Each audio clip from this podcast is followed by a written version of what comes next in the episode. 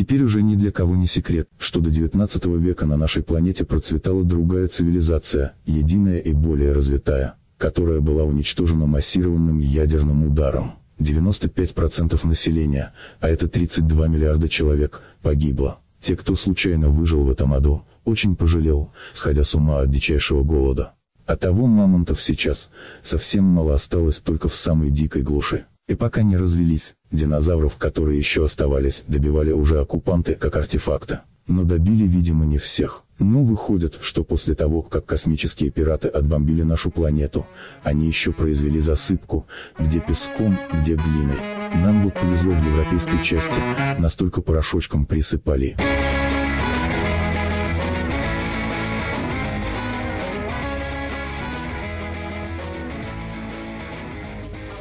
Всем привет! Это подкаст «Деньги, Джоули, драконы». Сегодня особенный выпуск. Здравствуйте, Никита. Здравствуйте, Алан. Здравствуйте, Александр. Да, здравствуйте. Добрый день.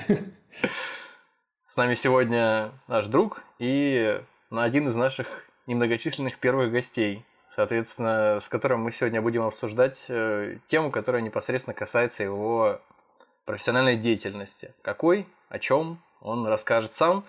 А, ну да, у нас же так не получится, что человек э, делает, э, там, не знаю, нажимает play и узнает из наших слов. Он уже будет знать это, когда читает название. Но просто все ну равно да. стоит, сто, стоит сказать, что в очередной раз мы крутанули барабан случайных тем, и стрелочка попала именно на эту. Но, Саш, тебе слово. Мы даже не сомневались в выборе темы, и ты как человек, который этим долго занимаешься, в общем, должен сейчас, э, не знаю, наверное, влюбить и нас, и наших слушателей. Ну да, ты просто, чтобы придать э, важности э, этому выпуску, придать ему респектабельности, сразу расскажи о своих регалиях. Почему мы должны тебя слушать? Са- Саша пришел рассказать нам о интересном и никому неведомом, наверное, по большей части из наших слушателей мире керамики, керамических изделий. Если кто-то не знает, что такое керамика, э, то то вы знаете об этом. Изделие из, гли, из глины, да, вы знаете об этом. Так что расскажи коротко о, о том, о чем ты будешь говорить, и о себе, соответственно, тоже. Да, привет, друзья. Меня зовут Александр. Сегодня мы будем говорить с вами о керамике. Э, ну, с керамикой я знаком довольно Не понаслышке. Давно. Не понаслышке, довольно давно. А в общей сложности я посчитал перед выпуском, ну, около 15 лет, наверное, выходит уже. Это вместе с учебой в институте, вместе с годами своей аспирантской деятельности.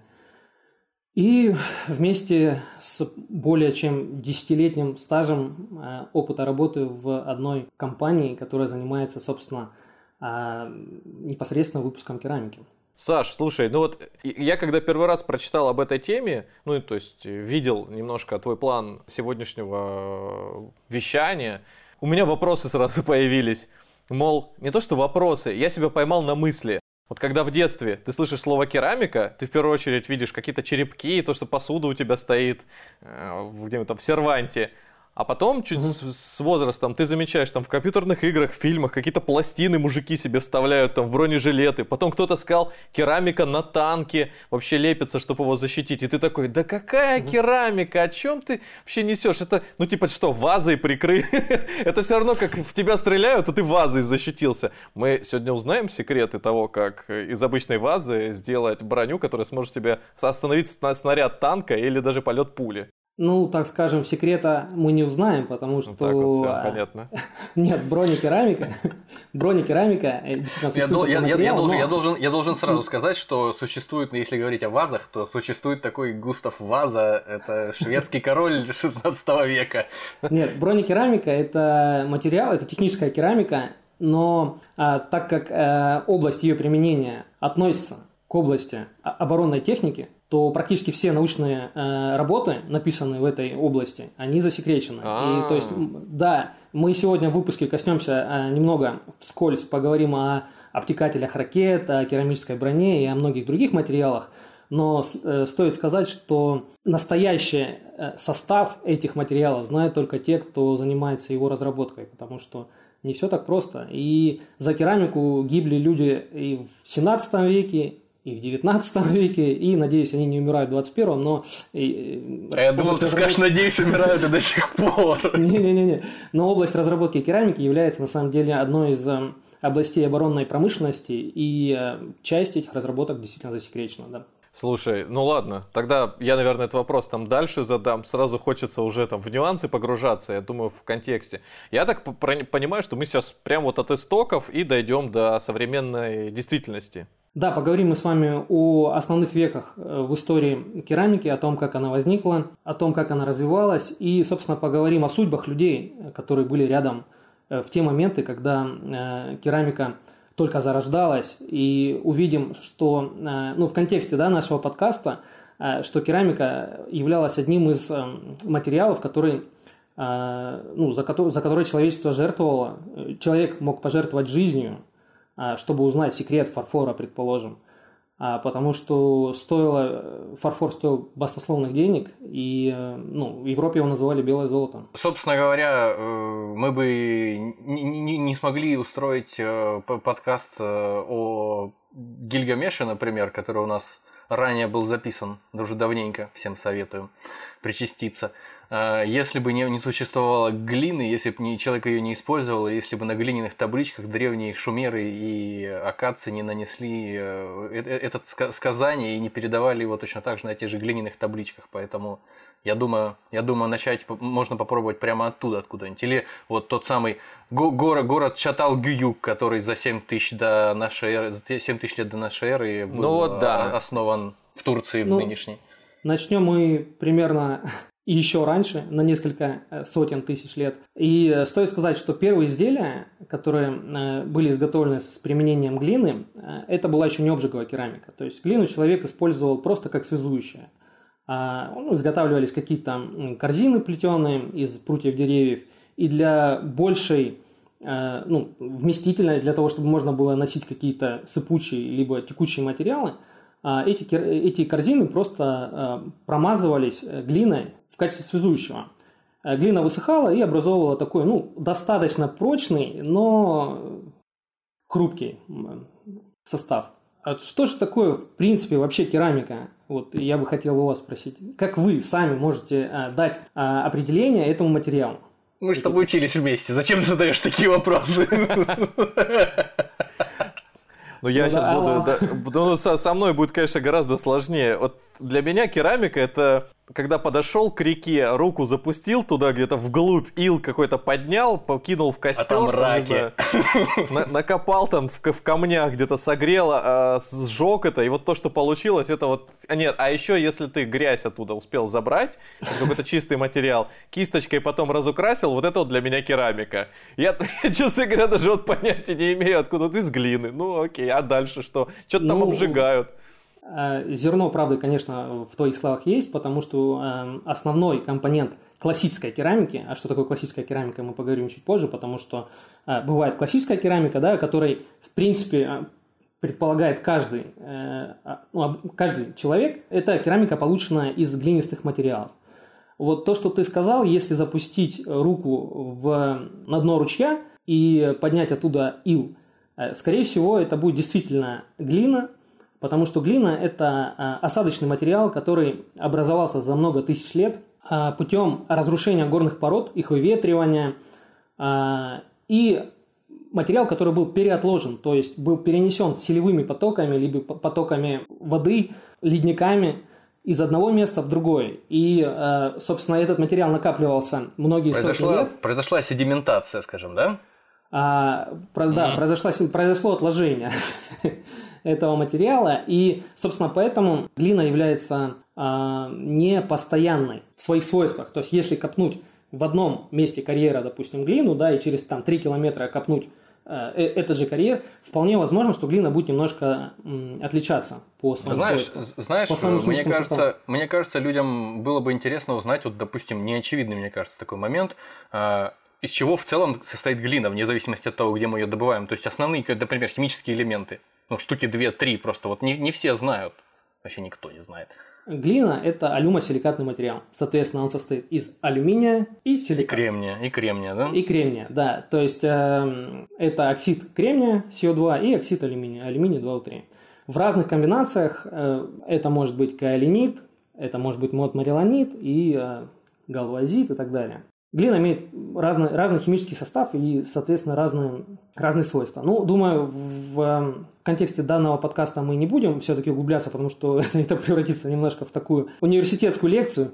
Если вы не против, просто э, вы-то, как оказалось, еще учились там где-то рядом, и тут такими я, словечками, уже выстрел, пару выстрелов словечками я услышал, но мне вот, например, для, для собственного понимания, ты, ты когда сказал алюминий сказал кремний, это по сути как два камня между собой, но я же никогда не видел, я, я уже видел их всегда в жидком состоянии, то есть они что, под большим давлением или от каких-то температур превращаются вот в эту грязь саму по себе, вот глина, материал, но что он такая мягкая, вязкая? Как говорил один из наших преподавателей, да, глина это грязь. Нет, ну, э, как, как известно, все э, материалы в земной коре, все минералы состоят из, из наборов химических элементов. Ну, глина один из них. То есть он состоит из э, оксида алюминия и оксида кремния. Ну, то есть, иными словами, это те же самые, ну, мы их называем металлы, да, но пройдя путь от горы до э, рек или там до недр земли на равнине, они вот как раз-таки трансформировались из чего-то более твердое, твердое, ну вот в такое рыхлое или мягкое состояние. Ну, да, это так. Эм, горные породы просто разрушились до такого состояния, до дисперсного состояния, очень мелкого. Mm. И, собственно, благодаря этому состоянию глина приобретает, э, приобретает эм, одно из своих важнейших свойств – пластичность. То Потому что она того, что... пылеватые зерна, как бы, да, потом из-за превращаются... того, что да, да, да, да, да, да. И между ними как бы связка воды, а, вот. За счет этого э, глина получается пластичной. Типа как гипс, да, вот тоже, казалось бы, он настолько мелкий, что его там добавил воды, соединение превращают его уже, вот, ну, то есть играйся с ним как хочешь создавать. То же самое пластичное уже, да. Ну окей, мы чуть-чуть отвлеклись, но все-таки продолжая путь. Ты сказал 100 тысяч э, э, лет назад, то есть это еще ну, грубо говоря, обезьяна смогла зажечь огонь и сделать горшок. Ну, я думаю, не обезьяна, да, чуть-чуть попозже все-таки. Ч- но... Человек современного биологического типа, да, но да. внутри черепной коробки все еще не слишком много светлых мыслей было. Стоит сказать, что именно поэтому керамика является одним из э, самых уникальных материалов, потому что даже продукция, ну так назовем, да, материалы, продукты, которые были произведены столько времени назад, они могут, в принципе, дойти до нашего времени, практически не э, изменив своего первоначального э, состояния. Металлы разрушаются, дерево, ну тут и говорить нечего, естественно, разрушается за несколько лет. Кожа, ткань, все разрушается. Полимеры, ну, их как бы не существовало. А керамика, керамика дошла до наших дней с э, самых истоков от зари нашей человеческой цивилизации. И, э, как я уже говорил, первые изделия, которые человек э, начал делать с применением, ну еще не керамики, да, но уже материалов так косвенно относящихся к керамике из глины, о, нифига себе косвенно, из материалов, непосредственно относящихся к керамике из глины, да, это так называемая необжиговая керамика, то есть просто в сыром виде глина была замешана, ей просто промазывались какие-то корзины э, для придания им большей э, прочности и для того, чтобы была возможность носить какие-то сыпучие или текучие материалы. Глина высыхала и, собственно, э, приобретала такой, ну, небольшую прочность, так скажем, но достаточную на заре человечества для того, чтобы все-таки использовать ее уже в быту. Я думаю, в то время еще могли использовать такие корзины, обмазанные глиной, для того, чтобы от кострища к кострищу переносить угли, да, горящие, вот, чтобы они не тухли. Вполне возможно. Может быть, здесь кроется одно из, а, а, одна из тайн открытия все-таки обжиговой керамики. Ну, существует три основных теории. Первая – это так называемая теория очага, когда человек разводил костер для того, чтобы ветра не задували его, он выкладывал вокруг костра какие-то большие валуны, да, чтобы защитить огонь. И, соответственно, щели между этими волнами промазывал глиной. Под воздействием высоких температур глина превращалась в керамику, и так человек узнал о том, что, используя этот материал, можно получить что-то другое, да, что можно получить что-то более твердое. А вторая теория – это теория ритуального сожжения, э, когда ритуальные фигурки богов, изготовленные из глины, ритуально сжигались, ну, в каких-то ритуальных кострах. И потом человек увидел, что, оказывается, фигурки-то не разрушились, а наоборот стали очень крепкими и прочными. И третья теория – это теория стоянки, так называемая, что ну, просто человек где-то развел э, на глинистой почве огонь, И после того, как этот огонь перенес в другое место, он увидел, что на месте очага образовалась очень прочная такая корка, да, прочный материал. А может быть, было так, как сказал Никита? может быть, может они переносили... Может быть. Вот Никита уже четвертую теорию создал. Я думаю, на самом деле, что таких теорий может э, теорий я, может я, быть... рано, я рано ушел, я рано ушел из, из производства строительных материалов. Я думаю, что таких теорий может быть множество, и, скорее всего, э, ну, не было. Э, история нелинейна, да, то есть, не, не, скорее всего, в разных племенах пришли по-разному к этому выводу. Скорее всего, ну, это моя точка зрения. Я подумал вот. сразу, извини, что перебил. Я, я, когда только начали говорить о том, что там костры разжигали, вот эти обезьяны с палками ходили, мне просто хотелось доиграть эту мысль, сказав, что возможно, как появилась первая посуда. То есть, ну что, вот обезьяна она э, разожгла костер, ей нужно пойти, э, там, не знаю, проверить своих детей. Она взяла палку с факелом, дошла там до палатки условной из веток. А по пути, чтобы, ну, надо уже спать ложиться, надо что, ее взять и затушить в земле. И вот она этот факел тушит в земле, получается ямка обожженная, и то есть кружка. И так и То есть она... А опять же, в твоих словах есть э, зерна правды. Потому что в примитивных, э, самая примитивная керамика, она изготавливалась несколькими технологиями. А было их всего две на самом деле. Это так называемая э, технология Да, уже несколько, жгута. поэтому все в порядке. Так называемая технология жгута, когда из глины просто скатывались вручную жгутики, они укладывались ну, по какому-то периметру, да, скорее всего, там, в круг в какой-то, да, образовывали какую-то форму, э, между ними э, потом промазывалась, опять же, жидкой глиной, и это обжигалось. Это так называемая ну, жгутовая ну, технология. Либо технологии налепа. То есть э, брался какой-то предмет, вполне возможно это была какая-то небольшая ветка или большая ветка, и вокруг нее намазывалась глина. После того, как глина высыхала, ветку оттуда извлекали, и вуаля, у нас получалось уже какая-то, э, какое-то изделие, ну, собственно, я в самом начале подкаста до сих пор хочу все-таки у вас спросить, что же такое, может ли кто-то дать какое-то определение, что же такое керамика? Потому что э, э, самым важным критерием керамики является один фактор. То есть мы можем говорить обо всем, о том, что это твердый, о том, что это неорганический, что это не металлический материал. Но самое важное, что керамика – это материал, полученный путем высокотемпературной обработки. То есть все те маркетинговые ходы, которые есть сейчас у нас на, на рынке, когда говорят, что жидкая керамика или там воздушная керамика или еще всевозможная керамика, это просто маркетинговый ход. То есть, если вы покрыли свою машину какой-то жидкой керамикой и после ее не засунули в горн и не обожгли, то, скорее всего, то, то чем вы покрыли, это не керамика.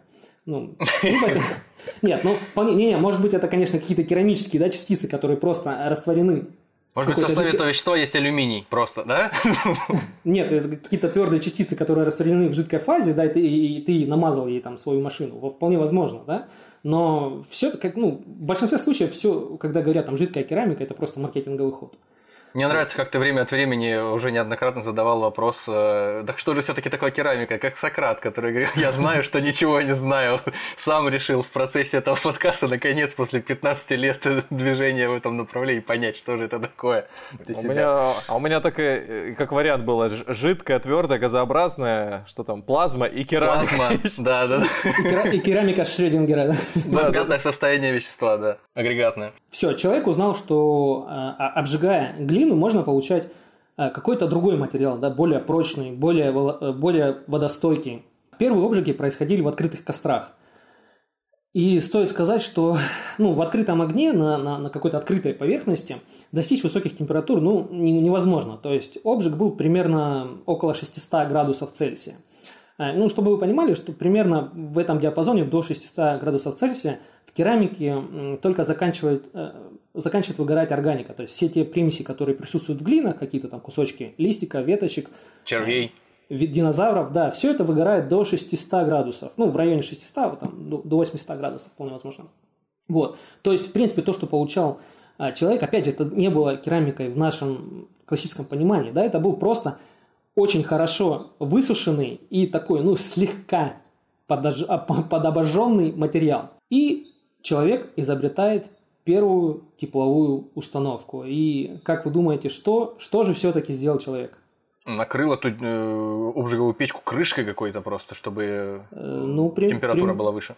Примерно, да. Человек изобретает ямный обжиг, так называемый. То есть э, выкапывается яма, которая облицовывается какими-то ну, э, камнями по, по периметру, да, и уже в этой яме а, разводится огонь.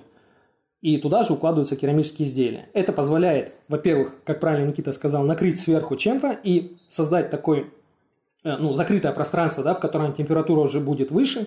Во-вторых, позволяет уже выдерживать э, горящим, ну, горящим этот очаг, да, горящий, э, горящим огонь внутри этой ямы долгое время. В течение гораздо большего времени, да. Да, то есть и человек наконец-таки изобретает так называемую изотермическую выдержку. То есть один из основных факторов получения керамики. Температура должна действовать на э, глинистое или не глинистое, о чем мы опять же можем поговорить позже, вещество в течение определенного времени. И только после этого, после того, как выгорит вся органика, после того, как произойдут всевозможные превращения, э, так называемые полиморфные превращения э, материалов, входящих в состав керамики, это глина, это кварцевый песок, полевые шпаты – только после этого получается действительно керамика. Все, человечество узнало о том, что, ага, материал можно, материал пластичный, из него можно формовать какие-то изделия, материал приобретает совершенно другие свойства, если его обжечь. Ага, обжечь его можно вот так, а, уложив э, куда-то, ну, в импровизированный такой горн, да, в ямный обжиг, э, в яму. Mm-hmm. Примерно в четвертом тысячелетии до нашей эры в Месопотамии изобретается э, ручной гончарный круг. И как раз в этот момент керамическое ремесло становится отраслью производства. Но давайте так скажем, что методика работы с ручным кругом, она ну, достаточно примитивна, да, то есть на какой, э, на ну, все себе, представ... все себе представляют тот момент из фильма «Привидение», где там Патрик, Патрик Суэйзи, да. Там был гончарный круг, но он, конечно, был не ручной.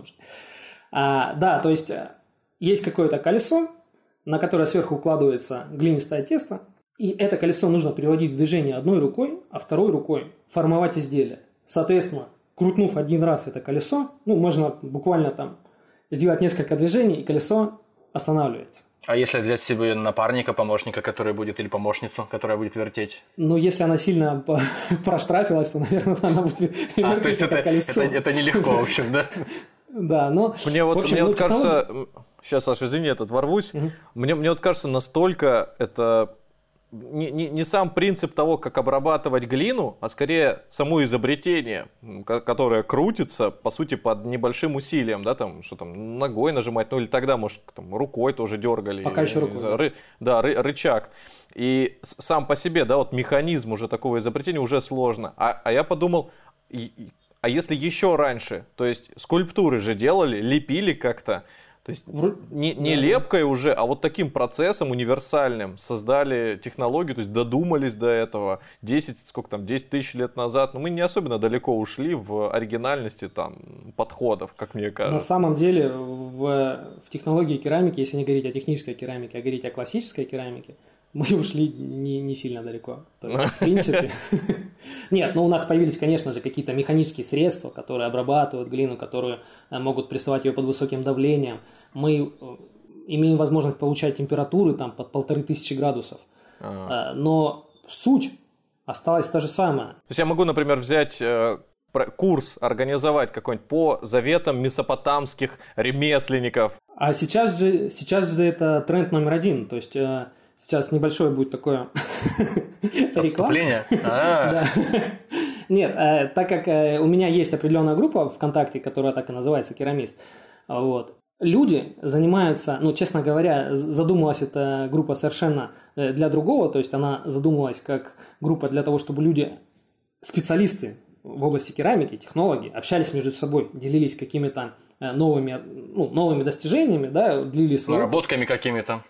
Да, но пришлось так к тому, что туда пришли так называемые, блин, если сейчас скажу, наверное, обижу людей, да, но я называю их свистуличниками, то есть люди, которые просто делают там какие-то, ну, примитивные, да, изделия, обжигают их, организовывают целые гончарные студии и продают мастер-классы и очень неплохо живут. Это, кстати, вот тоже как э, бизнес-идея. Но на самом деле нет, организовать э, керамическую студию не, не, не так уж дешево стоит, потому что а печь для обжига керамики стоит ну, несколько сотен тысяч рублей, поэтому не так все просто, да. Материал дешевый, а оборудование ну, дорогое. А сам навык 12-тысячелетней давности, то есть... И чем, чем старше, тем, тем э, круче считается. То есть сейчас там ну, они, они обжигают керамику там в каких-то опилках, э, окуная ее в молоко, э, получают ну, так называемое в молоко, в молоко и шака, я думаю, да, скорее. А, с, кислым, с кислым, да, в кислое молоко окуная, то есть получая всевозможные эффекты при обжиге керамики. И это круто, это на самом деле очень интересно. Но а, это то, о чем мы говорим. Человечество ну, не ушло далеко. Конечно, конечно, то, что делают э, эти ребята, да, ну, как бы керами, э, керами, ну, керамические мастера, блин, мне кажется, они меня побьют, если кто-то послушает этот подкаст, скажет, что, он, он что там зазнался, кто он такой. Э, нет, это круто, это, конечно, очень аутентично. И чем, чем необычнее технология, там, так скажем, тем, тем круче считается сейчас. Саш, а скажи, а насколько вариативна вообще работа с э, керамикой? Я имею в виду, что вот ты привел пример молоко, опилки, то есть я, по сути, да, человек, который может такая вот игра была, ты смешивал различные элементы и получал там, например, дерево. То есть у тебя сначала там огонь, вода доступна, ты их смешиваешь, пар, потом пар еще с чем-то смешиваешь, у тебя появляются новые там природные элементы. Так и здесь. Можно ли глину начать смешивать с э, металлом, я не знаю, там на какой-то ранней, поздней стадии, там с пластиком, еще с чем-то, добиваться какого-то результата? Или он не настолько податливый элемент комбинируемый? Нет, ну так скажем, ты можешь его смешивать, допустим, э, с теми же опилками, которые выгорят при обжиге, ты получишь высокопористую mm. керамику. Глина э, сама по себе не сильно комбинирована с чем-то еще. То есть мы, можем смешивать ее с различными материалами, да, но при этом, при этом они будут, ну, скорее всего, выгорать в обжиге. С, с металлами ну, невозможно смешать глину, получится просто так называемая металлическая выплавка на поверхности. То есть это просто будет дефект. А, то, о чем ты говоришь, это техническая керамика. То есть это смешение или синтез разных оксидов между собой, уже чистых оксидов, то есть не природных материалов, которые мы можем где-то а, найти в карьере, да, там глина, песок, а уже чистые материалы.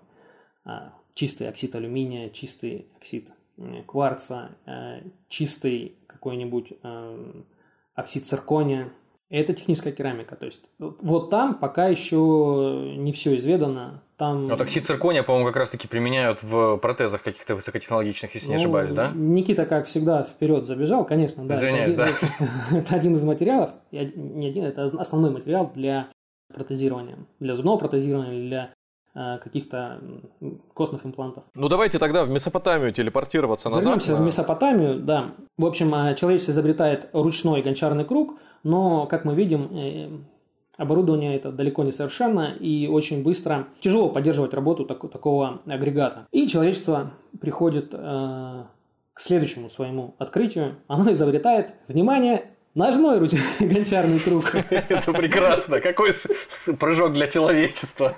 Это маленький да, шаг для человека, но огромный шаг для человечества. Человечество изобретает ножной гончарный круг. И тут уже э, все, практически центробежная сила не ограничена, потому что э, у человека есть две руки, которыми он может формировать, и, ну, у большинства две ноги все-таки, которыми, которыми он может практически без остановки крутить э, этот гончарный круг. Ну, то есть усилия, применяемые для того, чтобы привести в движение это колесо, они не столь велики на самом деле. То есть из-за того, что э, ну, разность валов, да, э, при вращении создается очень хорошая центробежная сила, и, в принципе, круг может работать достаточно продолжительное время. Ну, я имею в виду продолжительное время для того этапа развития человечества. Но если ты ему единожды придал, э, скажем так, эту силу, да, этот момент, э, и он по инерции продолжает двигаться, пока да, не и ты будешь просто более долгое время формовать свое изделие. Соответственно, изделие у тебя получается более правильной формы, более качественное, и ты можешь э, за день производить больше таких изделий. То есть гончарство уже становится отраслью промышленности, можно, можно так сказать. То есть уже в древней в Вавилонии, в древнем Шумере ты можешь уже пойти спокойно в профтехническое училище и выучиться на гончара. Э, Все. К ближайшему гончару, при, принеся ему кусок мамонта и сказав, что да, хочу да. учиться у тебя, учитель, ну, тогда крути колесо, вращайте барабан.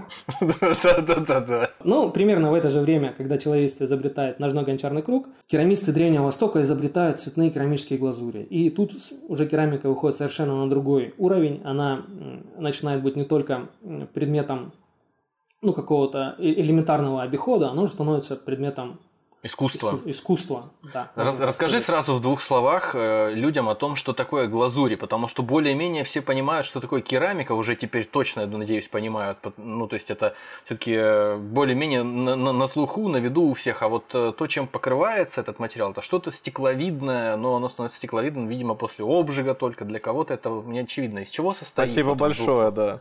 А, да, все верно. Глазурь – это э, осо- особый материал, стекловидный, стеклообразный, полученный путем э, сплавления различных химических элементов. Опа! Неожиданно, неожиданно. Но в основном в состав глазури входят три основных компонента. И э, ввиду того, что это тот же набор компонентов, это оксид кварца, СО2, и оксид алюминия, глазурь и керамический черепок, они близки по своему химическому составу. И, соответственно, при обжиге одного материала на, ну, сверху другого не возникает большого разногласия между ними. То То есть глазурь- сцепление, сцепление между ними происходит в процессе обжига, и оно никуда не девается. То есть это как бы конгломерат такой получается при обжиге. Ну, если глазурь подобрана верно, да, то, то никуда не девается, да. Если мы посмотрим с вами на первые где-то в музеях, э, может быть, даже не, не, не такую старую керамику, там, не, не тысячелетнюю, а даже керамику там 18-19 века, мы увидим, что э, все изделия, которые покрыты глазурью, да, глазурь покрыта такой тоненькой сеткой, то есть она растрескалась. А Это возникло из-за того, Да, что вот. все-таки разность э, коэффициентов температурного расширения между стеклом, а глазурь это стекло по большому счету, и керамическим черепом, а, ну, было, так скажем, оно было. Был- Ну, в общем, была невозможно была было соблюсти это на 100%, да? Вот это... Да, ну, конечно, без применения каких-то приборов, которые позволят исследовать все-таки, а прибор это называется дилатометр, который позволяет измерить а, температурный коэффициент линейного расширения материала, то есть насколько при нагревании и при остывании материал изменяет свои линейные размеры. Мгм.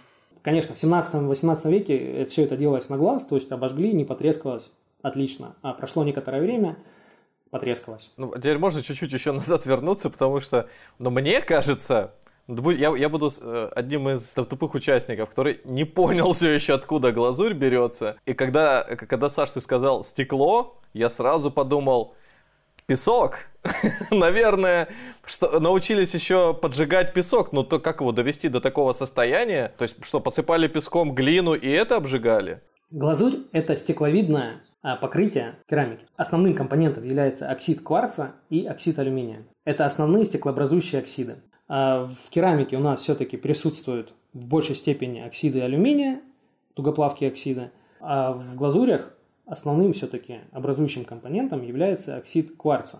Но опять же, если мы будем с вами, возьмем просто кварцевый песок, насыпем его, ну не знаю, там, да куда угодно, просто насыпем его прям туда. На, на- на металлический лист, предположим, его насыплем. Ну, металлический лист расплавится. Хорошо, Я не на металлический лист. При обжиге. То есть мы не получим глазури. Почему? Потому что для того, чтобы эм, при данных температурах э, произошло плавление, необходимо, чтобы тонкость помола э, кварца была очень высокая. То есть очень высокодисперсный материал должен быть, очень тонко размолот.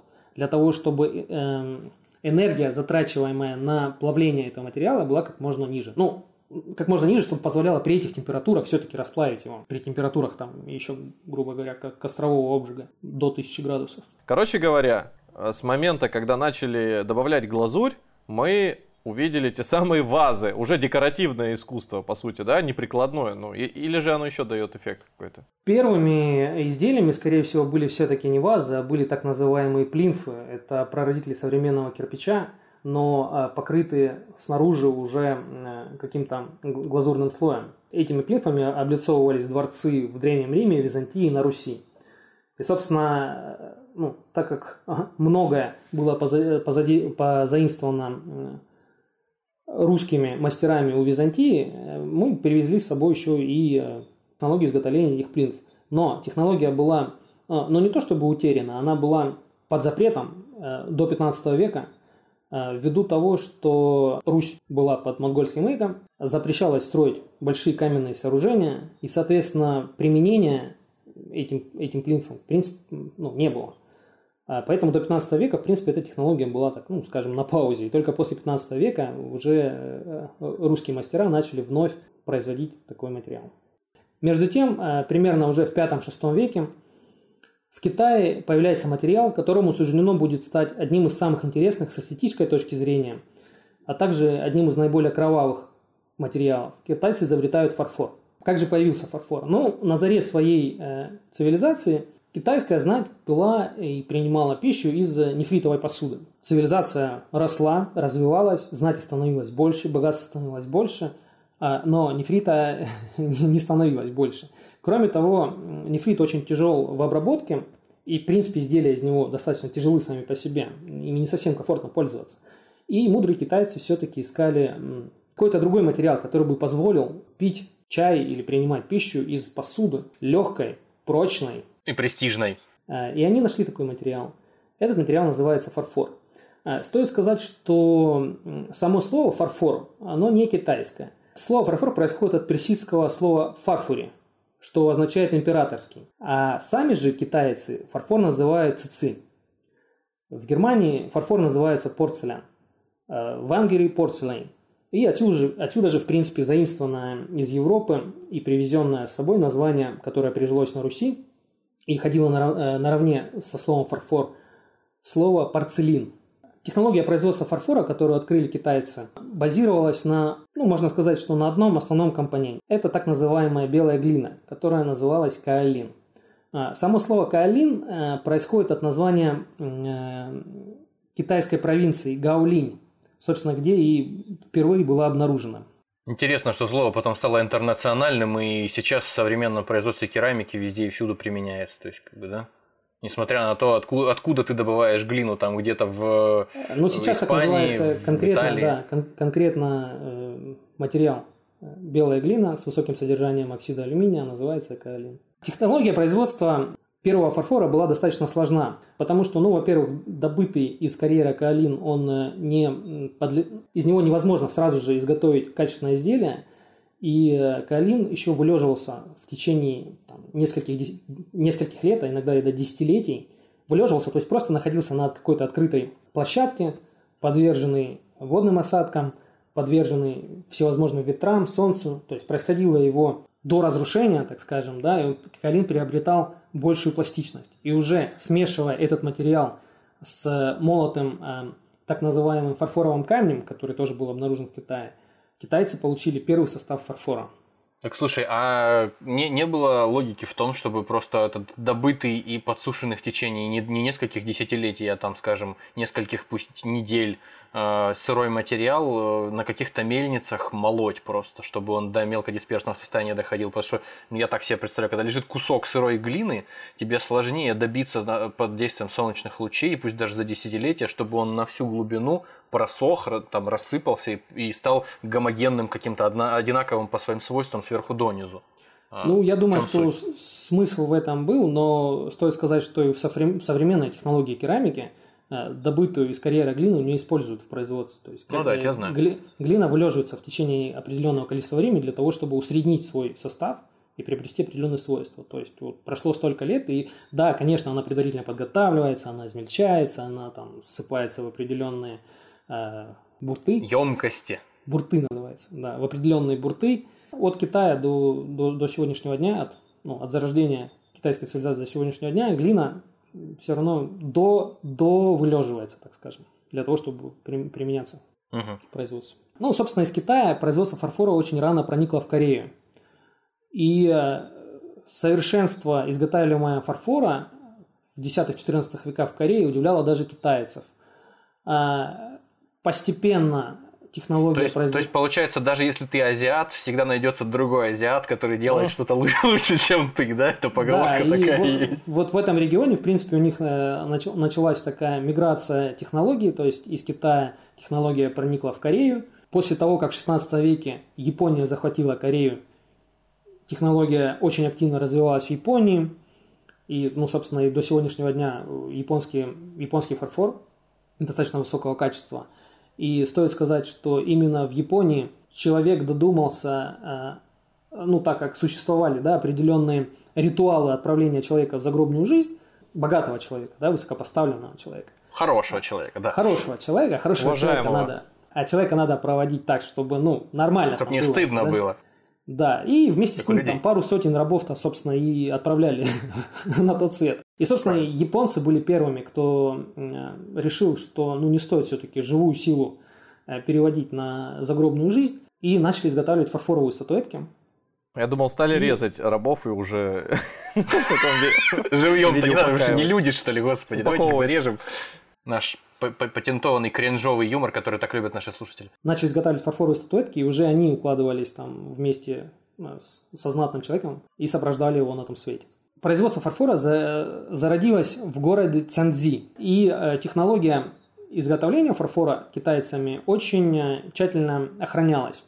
Первым европейцем, который рассказал миру о существовании китайского фарфора, стал небезызвестный Марко Поло – который в 1295 году привез э, в Европу небольшую фарфоровую вазу из Китая.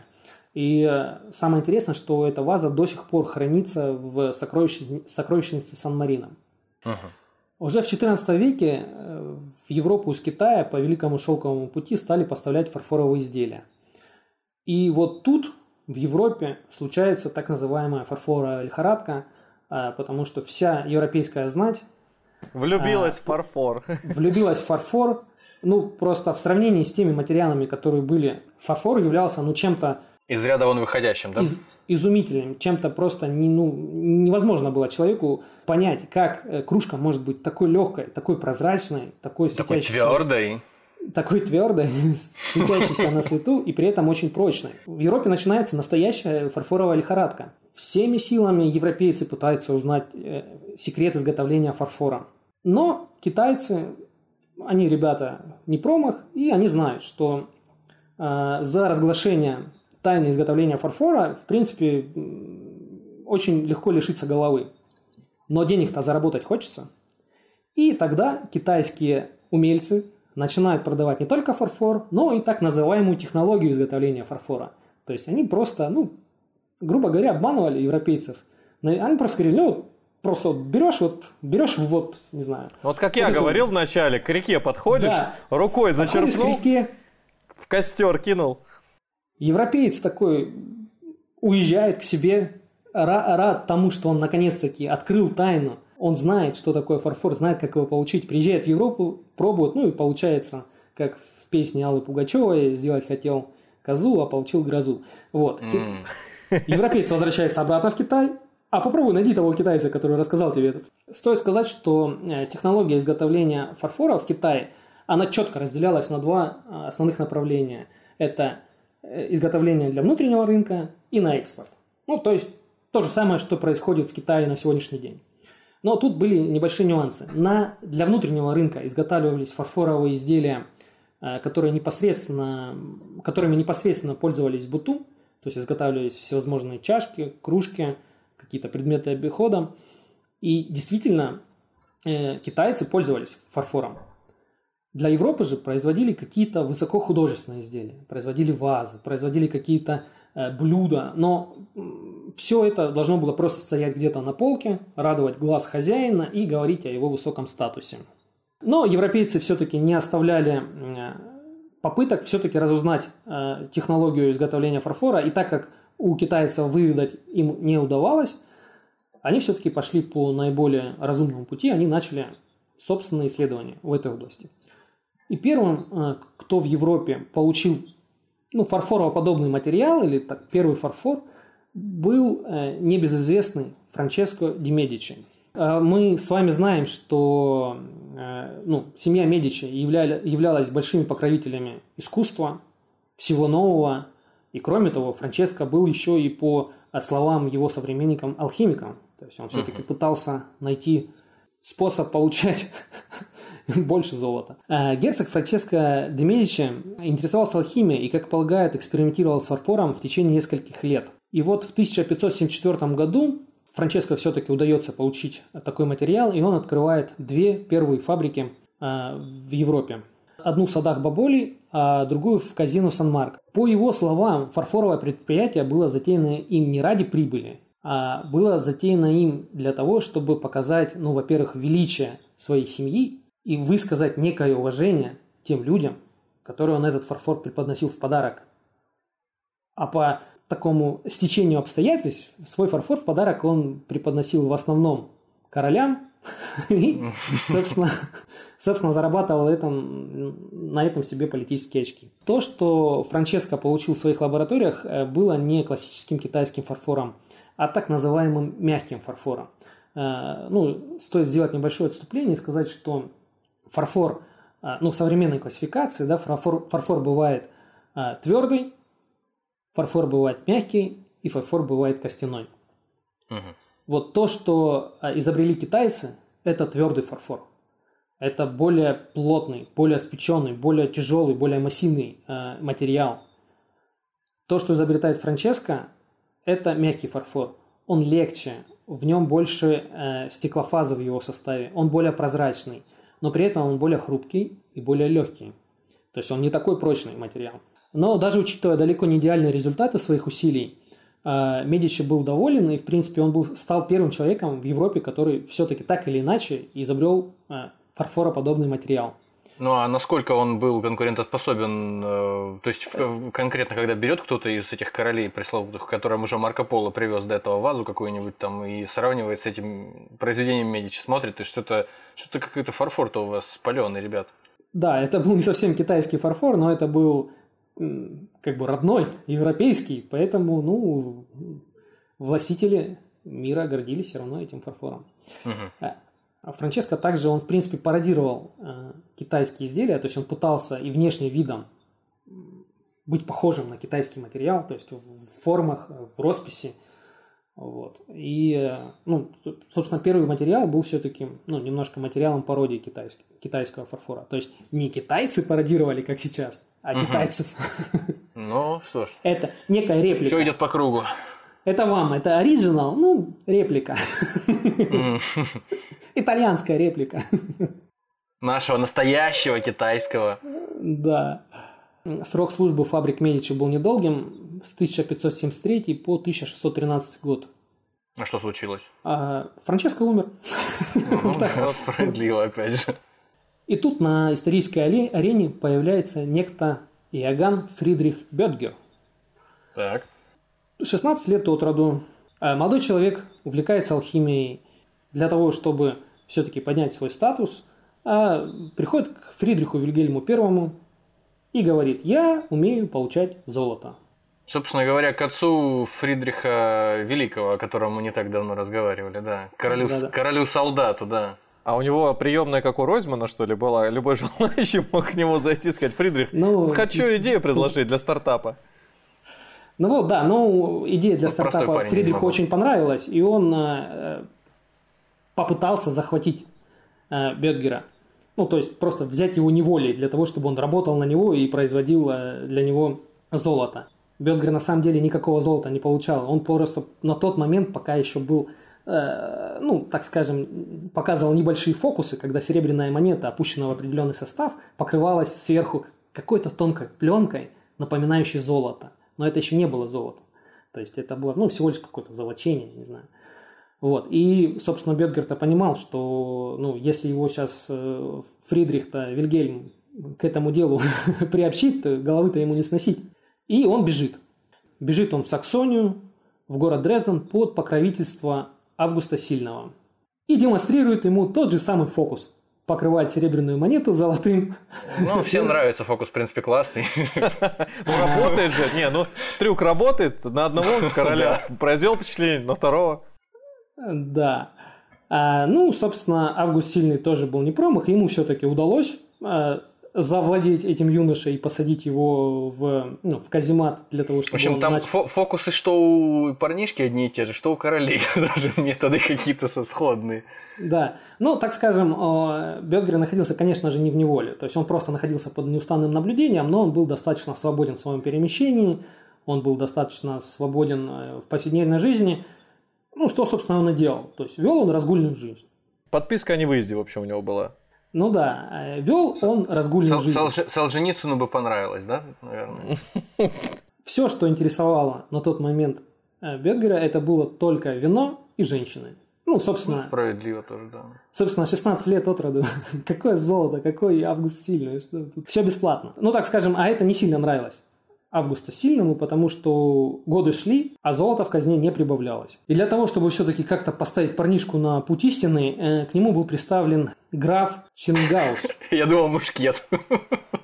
Э, граф Чингаус – математик, физик, геолог и по совместительству владелец трех стекольных заводов в Саксонии. С этого момента начинается работа Бергера над поиском э, все-таки возможности получать из... Э, ну, он все-таки искал возможность получать из серебра золото. То есть, ну, не из свинца, а из серебра, но все-таки алхимия. Для того, чтобы плавить металлы, Бетгер понял, что обычного керамического горшка ему было недостаточно.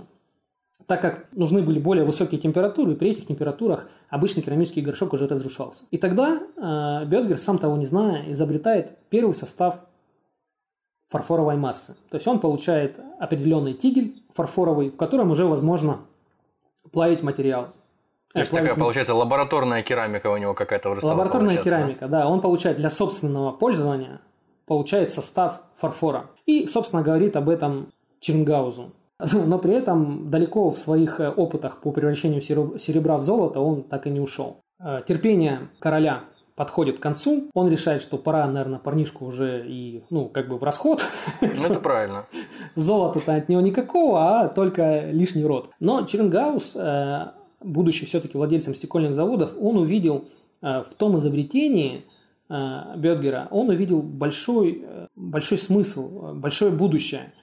А стоит сказать, что Август Сильный был человеком очень человеком своего времени, очень любивший роскошь. Такой заб- забавный или познавательный случай, э, который а, характеризует нам Августа Сильного. Прусский король Фридрих Вильгельм предложил обменять ему 600 драгун на всего лишь 150 китайских ваз из собственного, э, ну, из обустройства замка. То есть прусский король предлагает, давай мне 600 бойцов, и я тебе 150 ваз. Что отвечает Август? Что отвечает Август? Это сделка. Отличная сделка, конечно, да. 155. Вот. И, а, он, он передает Августу Сильному 150 а, китайских ваз. Это положило начало знаменитой дрезденской коррекции фарфора, который на сегодняшний день является наиболее полным собранием фарфоровых изделий. Ну и, соответственно, соответственно, знаменитой берлинской коллекции солдат. Да, при этом, при этом 600 драгун получают название фарфоровых, они получают белые мундиры с синим, э, синими отворотами. И еще долгое время дивизия так и называется, фарфоровой. Кошмар. Это устрашение врага, фарфоровые драгуны. Зная эту слабость своего правителя, Чингаус понял, что спасти жизнь Бетгеру можно одним простым способом. Он сказал королю, что Бетгеру удалось изобрести состав фарфора.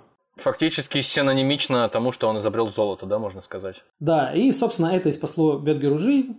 Августу Сильному э, понравился тот материал, который он получил, а получил он еще далеко не белый китайский фарфор, а получил так называемый красный яшмовый фарфор, впоследствии который стали называть бетгеровским фарфором. В 1918 году э, забытая технология была восстановлена и до сегодняшнего дня существует под названием Бетгерштайнцойк, то есть фарфор Бетгера. Уж это музыка, а не язык. А, как же воспринял свое спасение сам Бергер? А, в своем, в своем дневнике он написал, Творец, а, Бог, наш Творец, превратил того, кто создан для того, чтобы получать золото, в горшочника. То есть он так ничего и не понял. Все-таки в своих попытках получить золото, он, ну, я думаю, потерял все-таки связь с реальностью. Он все-таки не понял, что он изобрел и что именно этот материал и спас ему жизнь. Ну, это сложно, это сложно так осознать сразу, когда ты совсем на другом э, сконцентрирован. Я думаю, причем, когда ты понимаешь, что тут над тобой еще там домоклов меч нависает э, правосудие, которое тебя покарает, если ты не выполнишь, не, не, не оправдаешь оказанное тебе доверие, да? А, ну, собственно, белый фарфор, фарфор подобный китайскому, еще не был получен Бетгером. И, в принципе, король сказал, что, конечно, мне материальчик нравится, но пока еще это не китайский, так что давай-ка, наверное, еще работай. И Бетгер продолжил свою, свою а я думал, А я думал, и умер на этом. Рано, еще рано, еще несколько лет и кульминация.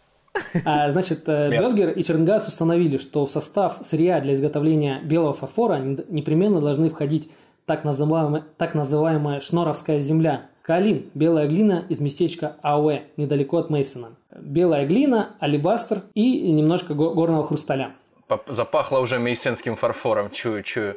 Это есть, э, то есть фабрика, основанная Бетгером, существует по сегодняшний день, это и есть мейсонский фарфор. То есть э, все это происходило в городе Мейсон. В 1708 году, 15 января, Бетгер в своем журнале отмечает, что после 12-часового обжига был получен белый фарфоровый, были получены белые фарфоровые пластины. Этот материал получил название известковый фарфор. На этом, в принципе, счастливая история заканчивается. Осенью Чернга... Чернгаус умирает от дизентерии. Наконец-то.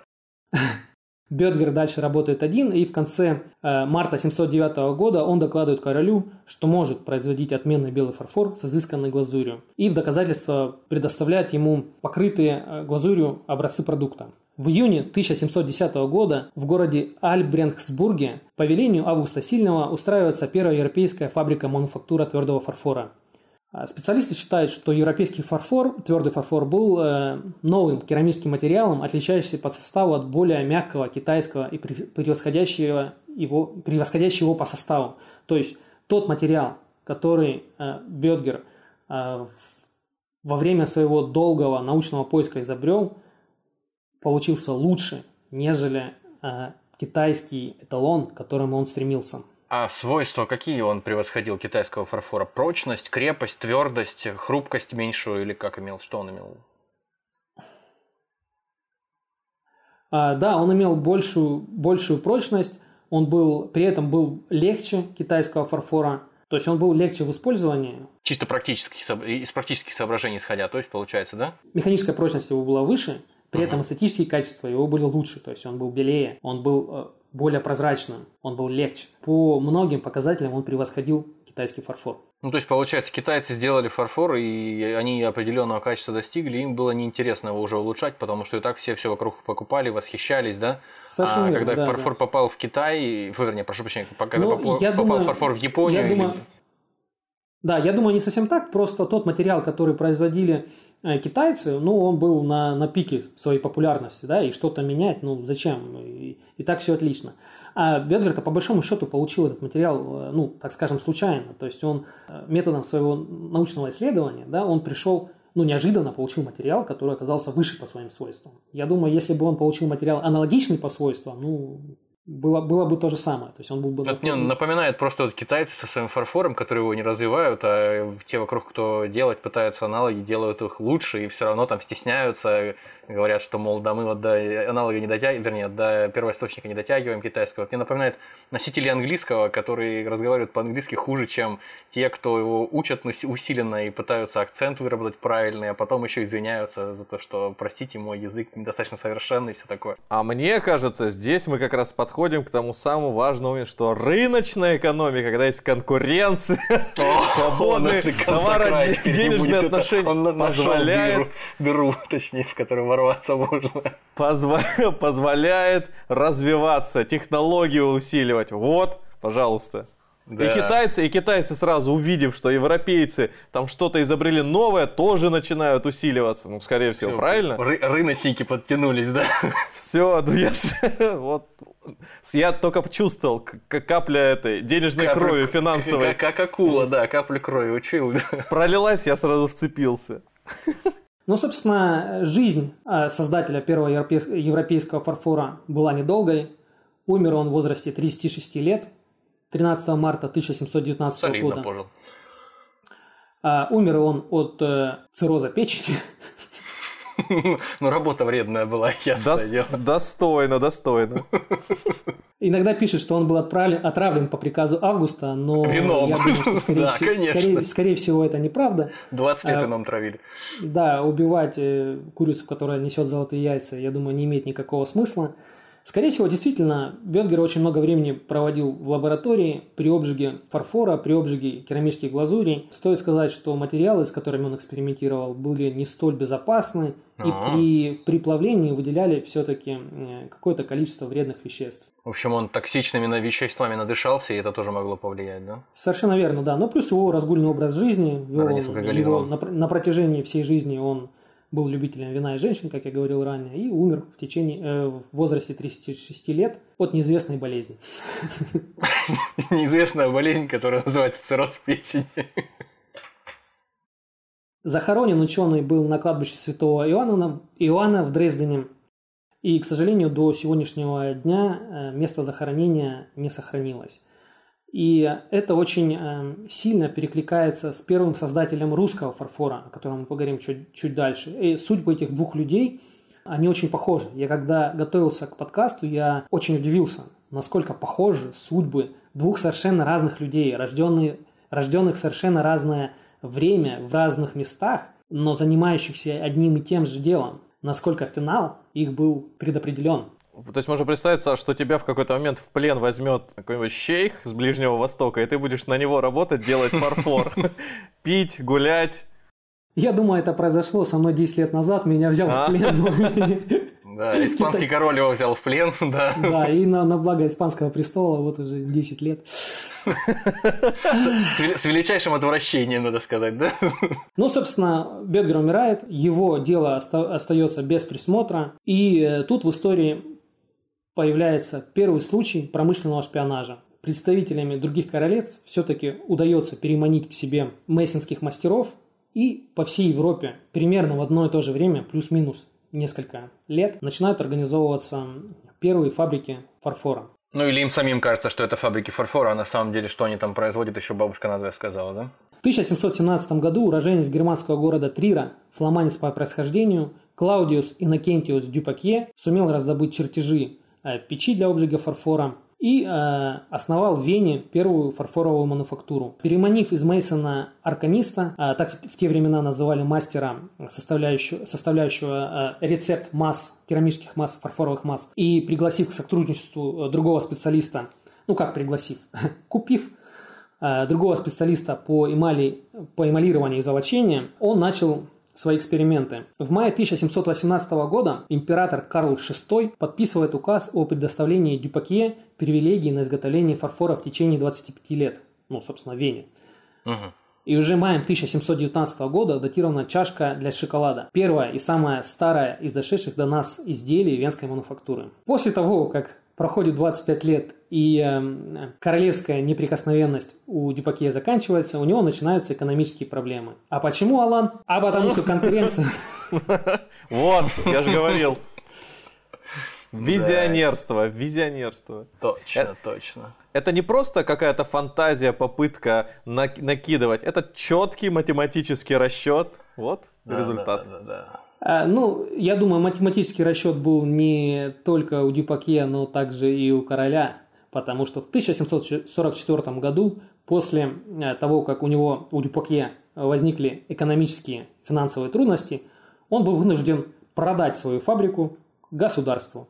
Э, собственно, венская мануфактура существует и по сегодняшний день и производит очень э, хорошие высокохудожественные изделия из фарфора. А что же на части суши которая занимает огромную территорию. В родном... Одну шестую. Одну шестую, если быть точным. Наша постоянная Кстати, рубрика «А что там у славян?» Да. А у славян все было достаточно просто. Конечно же, первым человеком, который привез в Россию фарфор, был небезызвестный Петр, его величество, первый. Угу. Естественно, при Петре Первом, при ценителе всего европейского, э, в России возникает э, та же самая лихорадка, э, что и в Европе. Да? Все много, представители э, знати и интеллигенции хотят владеть фарфоровыми изделиями. Слушай, Но когда они... везде возникает лихорадка в разных частях одного континента, то это уже фактически пандемия увлеченности фарфором. Боже мой, какая актуальная тема, как выяснилось. А, ну да. Извини. Какой все-таки тонкий вот этот вот научный юмор, около научный юмор, по, по, как это, популяризаторский юмор. Собственно, попытки разузнать э, состав фарфора и технологии его производства при Петре Первом увенчались неудачей. На исторической арене появляется некий Христоф Конрад Гюнгер, приглашенный специалист из-за рубежа. Он зарекомендовал себя как хорошего знатока фарфора. Ну, Образно говоря, он сказал, так, я приеду сейчас в Россию, тут построю вам заводы, расскажу вам, как что производить, все знаю, платите мне бешеные деньги. Ну, в общем, сегодня то же самое делают всякие испанцы с итальянцами, правда? Э, ну, я не могу ответить. Понятно. Понятно, ладно, не будем уточнять дальше. А, на самом деле он и близко не имел нужных знаний, но императрица Елизавета Петровна мечтавшая об открытии фарфорового производства в России, пригласила Гюнгера в Санкт-Петербург. Но и так как иностранец в России все-таки не мог оставаться без надзора, к нему был представлен так э, некий кабинет-министр Черкасов. Ну, о Черкасове нужно сказать отдельно, потому что Черкасов был ну, классическим представителем э, чиновника. Человек жадный, но при этом умный. Хорошо сказал. Э, обладая несомненными положительными качествами, такими как трудолюбие и щепетильность. За что ему, за что ему жадность-то и прощали. За, за да. ум. Черкасов был грубым, невоспитанным, очень резким в обращении с человеком. Э, Гюнгера он поселил э, при Невских кирпичных заводах. Но Гюнгер, в принципе, повел себя, как и подобает ему он начал вести себя вызывающе, говорить о том, что в России все плохо, условия невыносимы, бытовые условия отвратительны, и это мне не Европа, и я вообще не на это подписывался.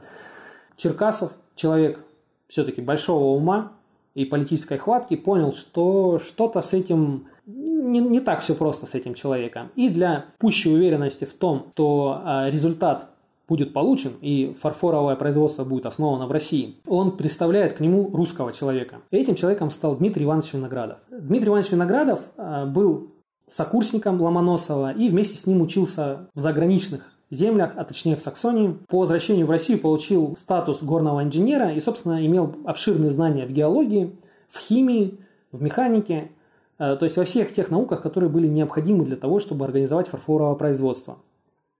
С нуля под ключ, да? Тесного живого сотрудничества с Гюнгером у Виноградова не получилось, конечно же, потому что мошенника раздражало постоянное присутствие Дмитрия Ивановича. Он запрещал Виноградову делать какие-либо опыты без него. И в 1746 году дело дошло до открытого столкновения между ними, и Дмитрий Иванович э, обратился в кабинет с жалобой на Гюнгера.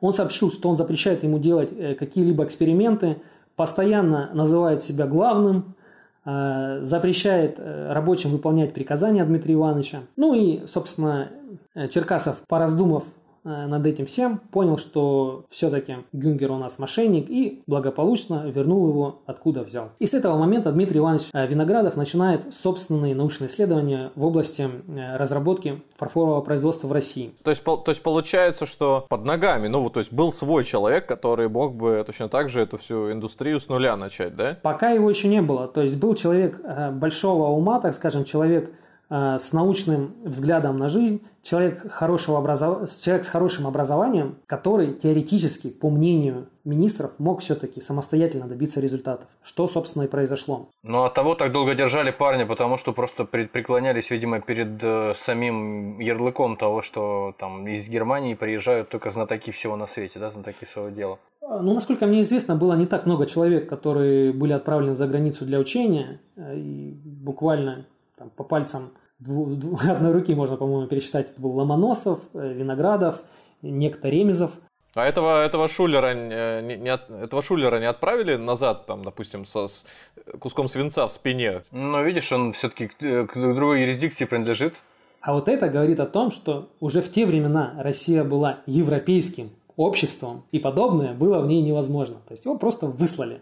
Просто убивать людей, это да, нет. Нет. Ну, могли за заточить, там как-то наказать, не знаю. Ну, ну все-таки обманул не, кого-нибудь, а первое ну, лицо так скажем, государства. Он, впрямую факт его обмана же не был установлен. То есть он работал, ему не удалось. То есть он Просто сказал, ну, он попытался, но неэффективно. Да, попытался. он сказал, что я пытался, но как-то так получилось, что у вас тут не а, европейский материал, к моему удивлению. Как мне это знакомо все по, по моей сфере да, деятельности да, да, да. Очень годы мы идут, пытались идут. сделать, да, мы пытались сделать, но у нас не получилось, но деньги вы нам все равно заплатите, ведь правильно? Это как, э, да, как анекдот про АвтоВАЗ, да, место просто проклятое.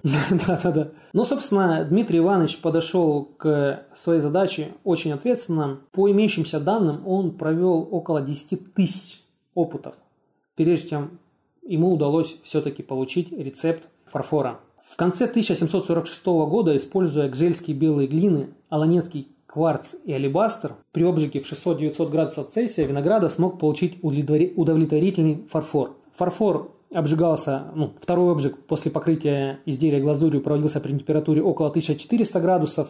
И, собственно, это и было первым российским фарфором.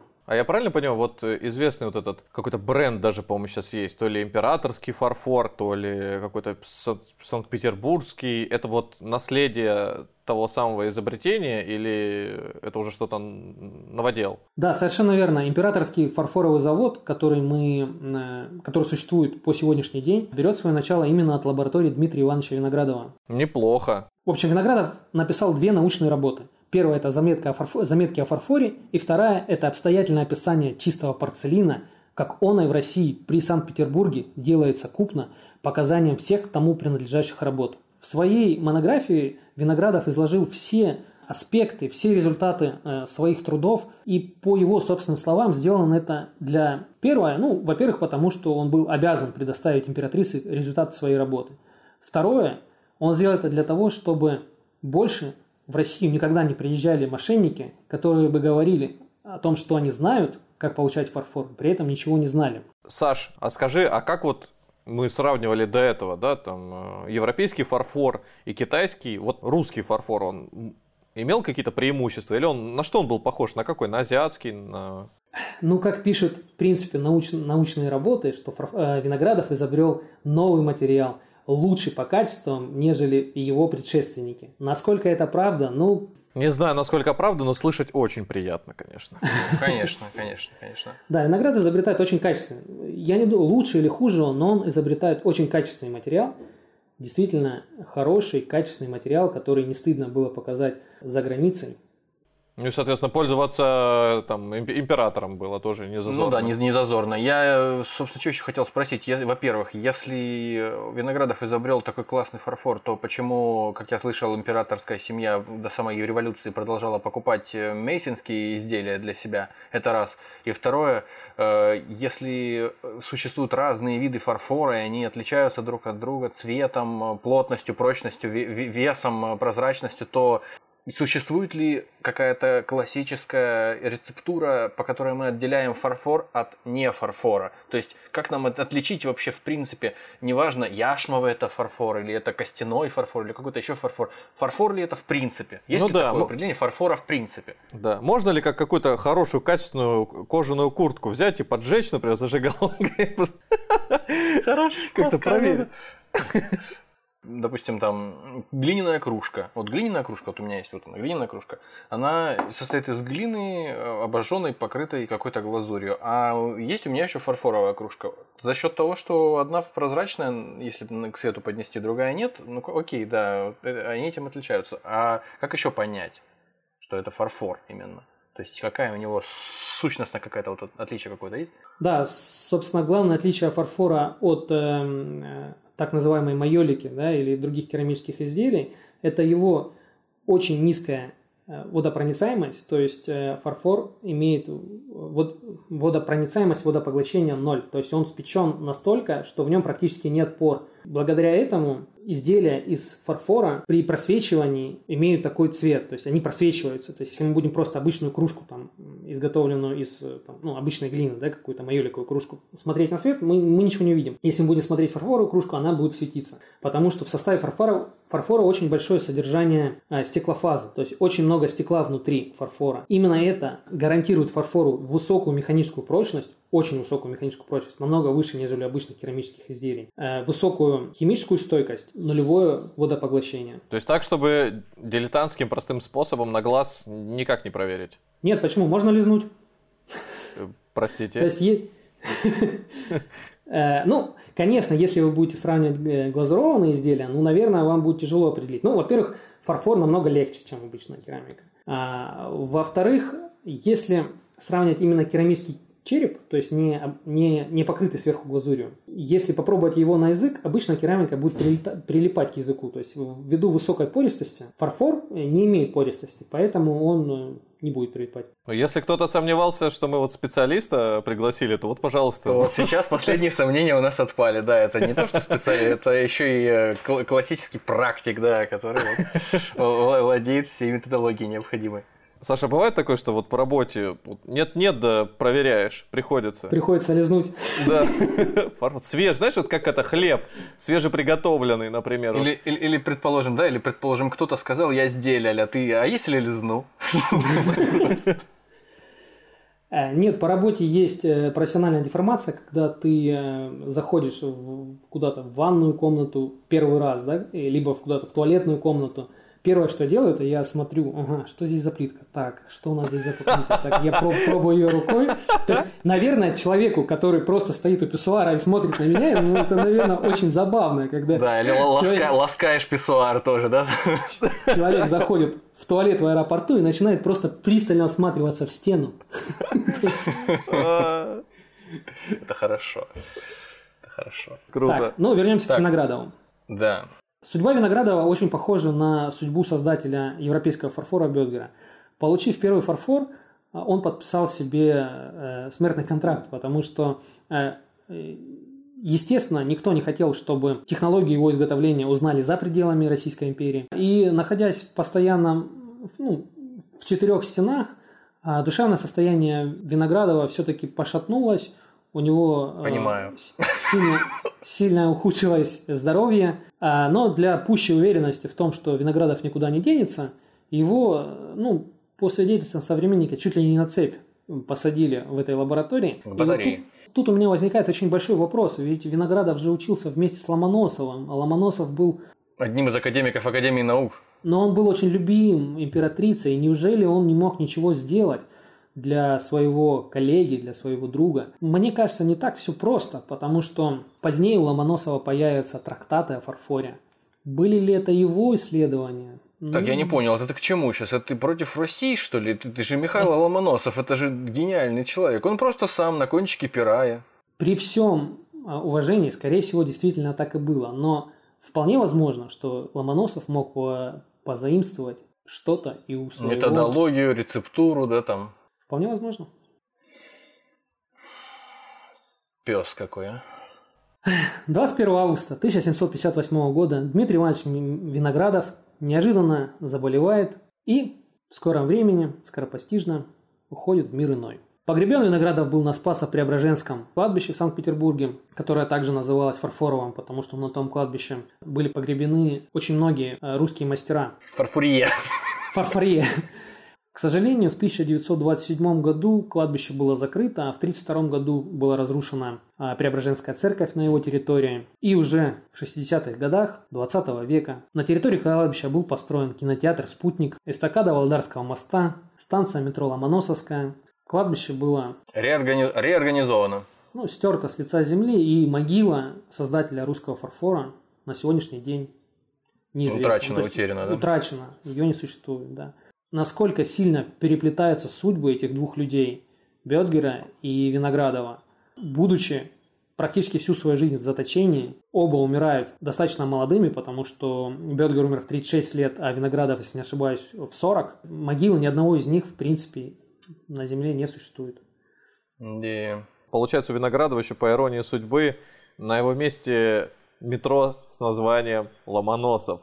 И фамилия Ломо... Ломоносова. Станция, да, Ломоносовская, не Виноградовская отнюдь. Ну вот, да, да тут, тут очень все как-то фарфор, Виноградов, Сим... Ломоносов, очень как-то, да, все переплетается, и все очень неоднозначно на самом деле. Наверное, не нам судить, современникам, наверное, лучше судить все-таки о вкладе каждого из этих двух великих, безусловно, ученых.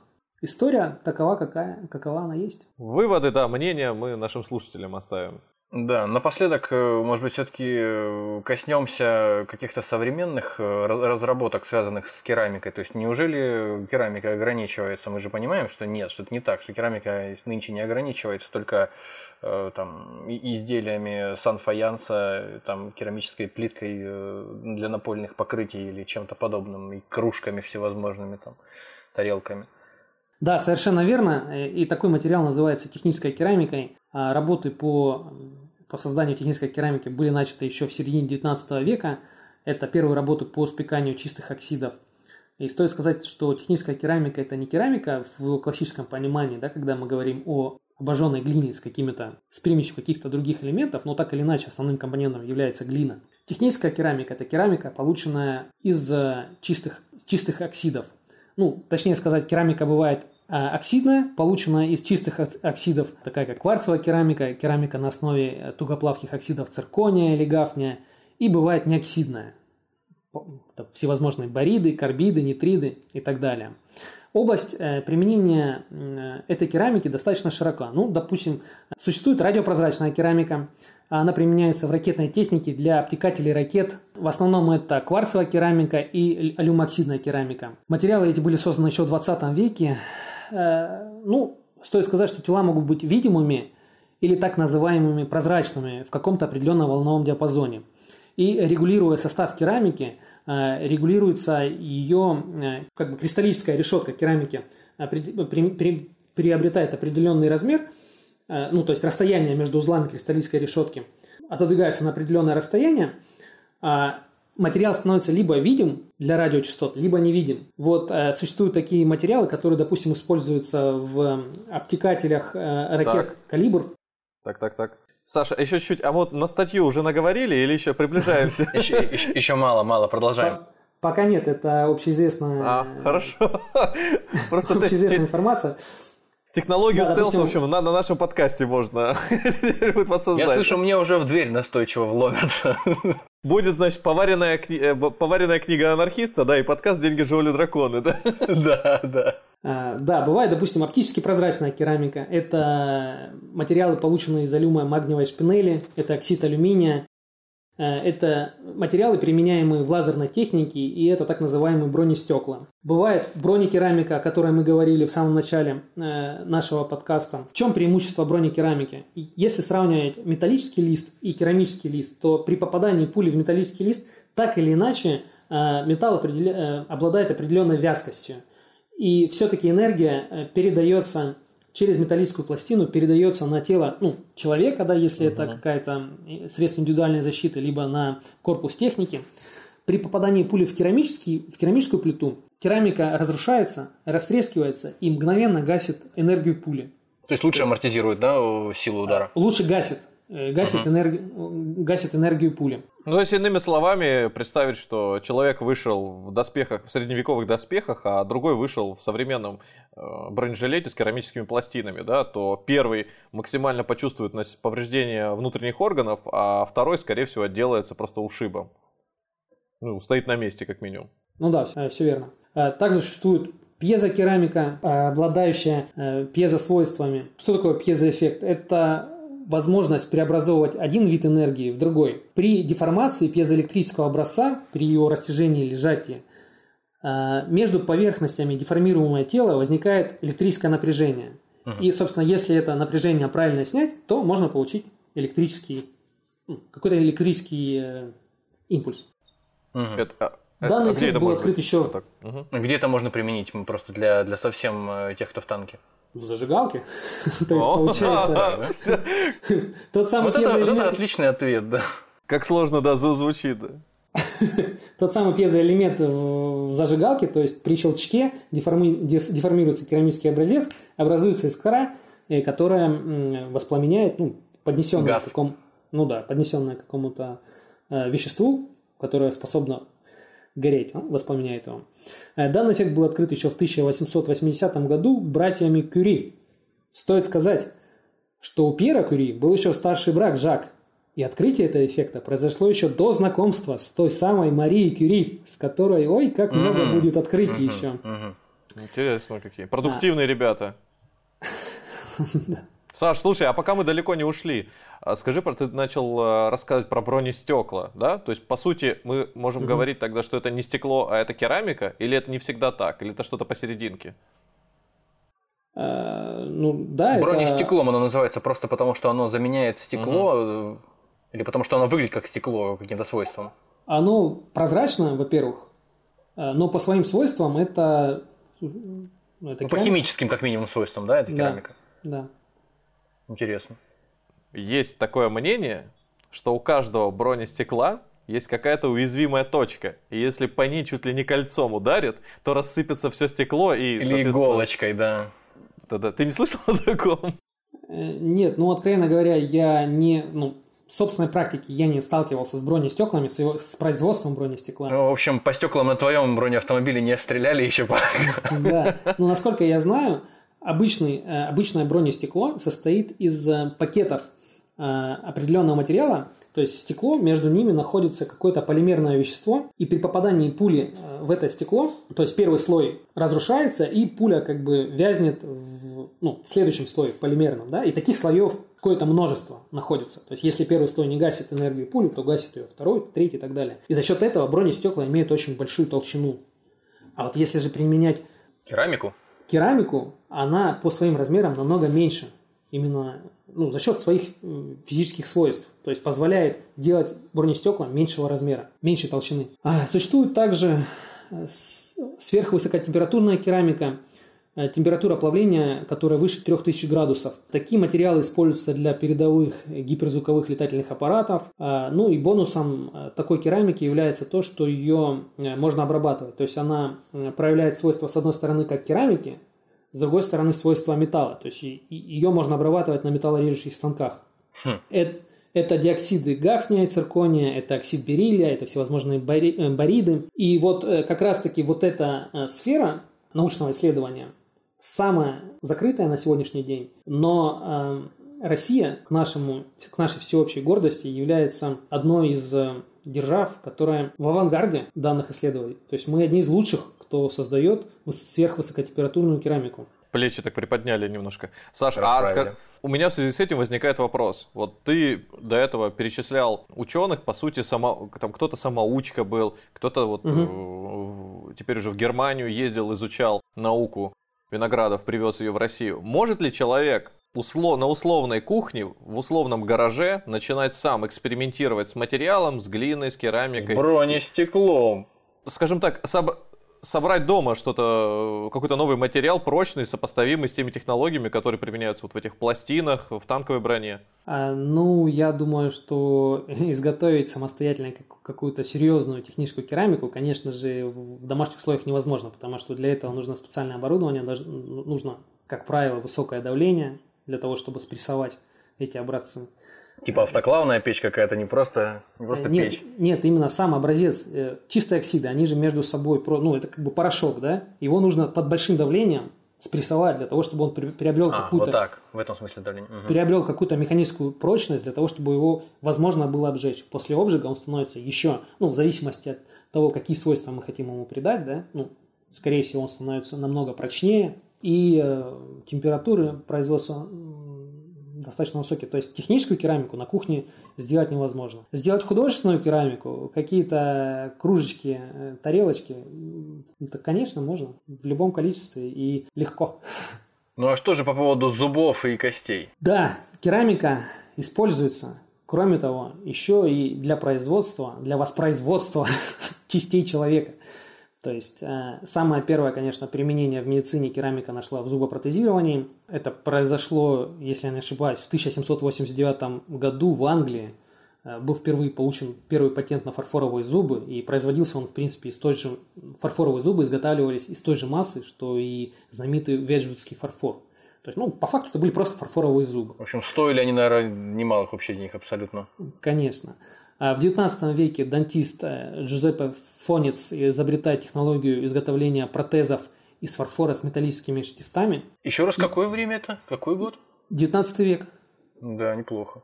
В свое путешествие по Европе в 1824 году Джузеппе заезжает и в Россию и делает первые протезы Александру Первому. В царской казне это обошлось баснословно дорого, а самодержец стал первым российским императором, который обзавелся зубными протезами. Ну, зато а, классная же улыбка.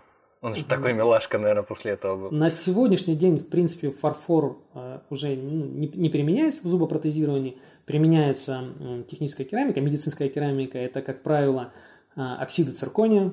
Ну, один из основных материалов – это оксид циркония. А там же, слушай, я еще помню, вроде читал о том, что некоторые протезы керамические растворяются со временем, замещаются собственной костью, некоторые просто обволакиваются костью, остаются навсегда, то есть не инертные какие-то такие. Слушай, ну, ну да, да, э, существуют такие материалы. А я так просто, собственно, подвожу к тому, а какая разница между ними и между титаном, например? Я понимаю, что титан никуда не растворяется, не замещается, а между вот теми вторыми – классом вторых э, керамических этих протезов. То есть э, что, что из них предпочтительнее? Керамика или все-таки или, или... А, ну, я, я думаю, это зависит именно от медицинского назначения. То есть какой протез, в конце uh-huh. концов, мы хотим получить. Если нам нужно просто сшить две кости между собой, ну, наверное, да, это ну, титановая пластина. Если же нам нужно получить какой-то элемент, какой-то позвоночный диск, предположим, то, конечно же, это уже медицинская керамика. Это как гидро, гидро, гидрооксиапатит, бета-трикальцифосфат. То есть Эти... э, фактически, фактически то, что ты сейчас назвал, это то же самое вещество, из которого наши зубы состоят, насколько я знаю, и э, кости. Ну да, это, это, да, все верно, это является э, частью костей. Вот, я теперь наконец вопрос могу этот задать. Эмаль и керамика. Просто есть эмаль на зубах, Терпел есть эмаль на посуде, и есть керамика на зубах и керамика посуда. В чем вот отличие? Керамики на посуде, керамики э, эмали, эмали на посуде и эмали на зубах? Да, да, и чуть, ну то есть... Слушай, хороший вопрос. Эмалью по-хорошему называется материал, нанесенный на металлическую поверхность. То есть все, что называется А-а-а. эмалирование, это... Покрытие металлических поверхностей. Покрытие металлических поверхностей, да. Все, что касается покрытия керамических поверхностей, это глазурование. Понятно. То есть, а, а эмаль на зубах это получается то, что часть зуба, которая покрывает кость саму, то есть, но костью ну, не является. Да. Э, это не керамический материал, это, это органический. Ну, это скорее уже, да, это скорее больше вопрос уже к биологам или хотя бы Понятно. к э, стоматологам. Не, ну интересно ну, просто, сказать... когда схожие названия такие, и при этом э, используется материал, который тоже повторяет вроде как функцию. То есть, видимо, здесь процесс присвоения названия был взят аналогичен, из... Аналогичен, да. Да-да-да, из ремесла. Угу, я понял. Ну, собственно, хочется сказать, что керамика – это очень, э, ну, при определенных свойствах, да, которые можно задать керамике, является бионертным материалом, материалом, который не отторгает организм, а материалом, который э, гемосовместим, то есть он не вызывает повреждения элементов крови и образованию тромбов, материалом, который устойчив к агентам внутренней среды организма, к воздействию биологических жидкостей, устойчивый э, к высокотемпературной стерилизации. То есть керамика уникальный по своим свойствам материал. Как минимум для того, чтобы сохранять и приумножать здоровье человеков, да, человеков. Человеков а. надо любить и приумножать. И в этом нам поможет керамика. здоровье. Да, да. Интересно. Не, правда, вот э, так подробно узнав о бытовой, не знаю, вещи, элементе, как это ни назови, просто даже услышав все, что сейчас, Саш, ты рассказывал, как-то иначе смотришь на этот материал. Это, по сути, есть металл, есть пластик, есть дерево.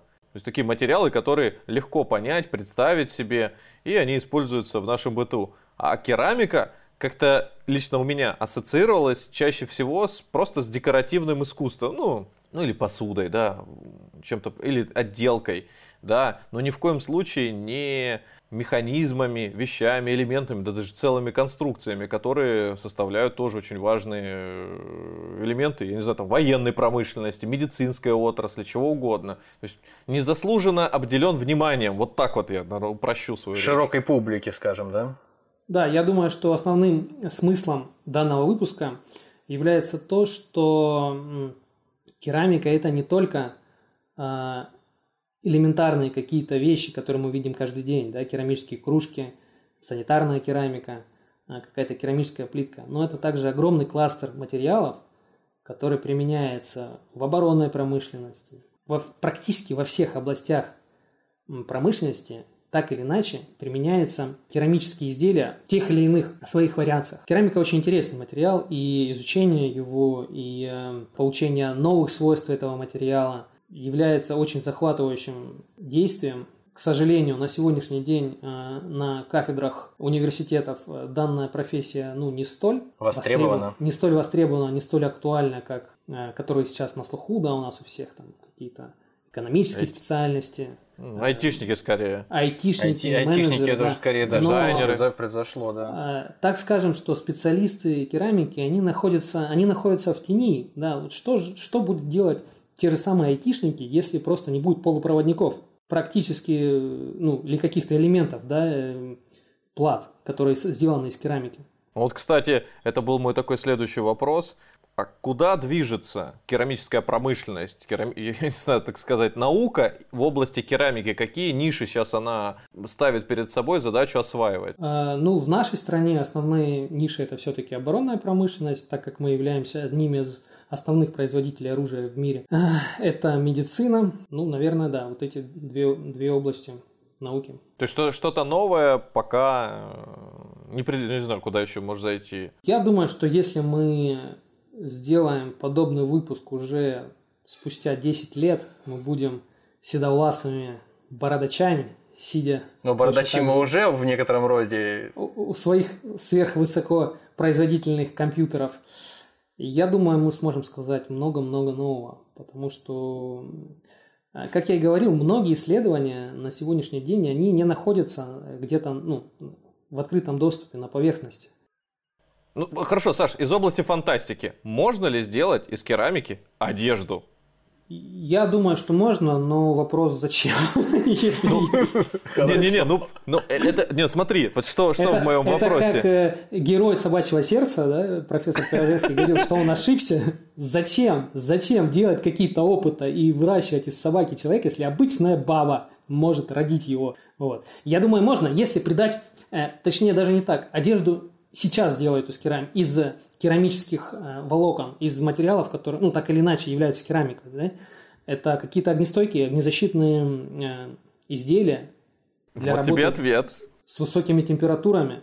Если нам нужно будет задать э, определенные Спецодежда пожарных, возможно, каких-то спецодежда пожарных, спецодежда каких-то саперов, спецодежда сварщиков, возможно, да, каких-то да, металлургов, да, да, что-то да. в этом роде. То есть, да если нет, нам ну... нужно задать определенные свойства любому изделию, которое невозможно достичь э, с использованием традиционных материалов, и я думаю, э, на помощь нам придет керамика. Ну, пуленепробиваемую э, рубашку какую-нибудь там, которая не пачкается, не промокает, по вообще отлично было бы. У меня вот напоследок возник другой вопрос относительно того, что Сейчас, э, насколько мне известно, лидерами в производстве керамики в отношении керамики, будь то там плитка керамическая, керамогранит, что-то такое, что используется в, ну, в широком каком-то доступе людям э, видно, заметно и понятно, где, где используют. В общем, лидерами в этой сфере являются Италия и Испания. Насчет Италии э, ну, более-менее, хотя бы в отношении того же фарфора ты сегодня просветил, почему, да, вот как-то в отношении керамики, там, Медичи прославились, да, там Марко Поло вазы вывозил в свое время. А как вот с Испанией? Я думаю, тебе, как человеку, который на испанского короля работает, лучше будет ответить на этот вопрос. Как в Испании это все появилось и как тут превзошло все окружающие страны? Ну, Испания позаимствовала это у, у арабов, которые долгое время владели Берийским полуостровом. Берийским. Да. Берийским. А, собственно говоря, это отсылает нас к выпуску о исламской науке. Опять же, за что не возьмись. Конечно. Recommended, Но, э, я, бы все-таки поправил, потому что, а, да, действительно, Италия и Испания являются одним из ведущих производителей оборудования для, для получения керамики, да, и каких-то новых керамических технологий именно в области строительной керамики. Да, да, да, да, да. Строительная керамика это вот то, че, это, в чем это... они славны, но. Да, какие-то облицовочные материалы, э, керамическая, керамическая плитка. А, но если говорить о технической керамике, как я и говорил уже сегодня, Россия является э, одной из э, ведущих держав, которые ведутся научные разработки в области высокотемпературных керамик. Ну, то есть, неужели так сложно нам начать производить э, такое же самое, ну, не такое же самое, аналогичное оборудование, которое бы удовлетворило наши потребности для собственной собственных производственных мощностей. Почему мы покупаем до сих пор керамические печи обжиговые у испанцев, у итальянцев? Почему у нас на заводах до сих пор работают итальянцы и испанцы? И почему у нас э, позволяют работать им на их же собственном оборудовании, морально устаревшем зачастую, на котором даже интерфейс не переведен на русский язык, и для того, чтобы на нем работать, нужен человек, переводчик, либо нужен итальянец, испанец, который просто будет на кнопки нажимать на конкретные.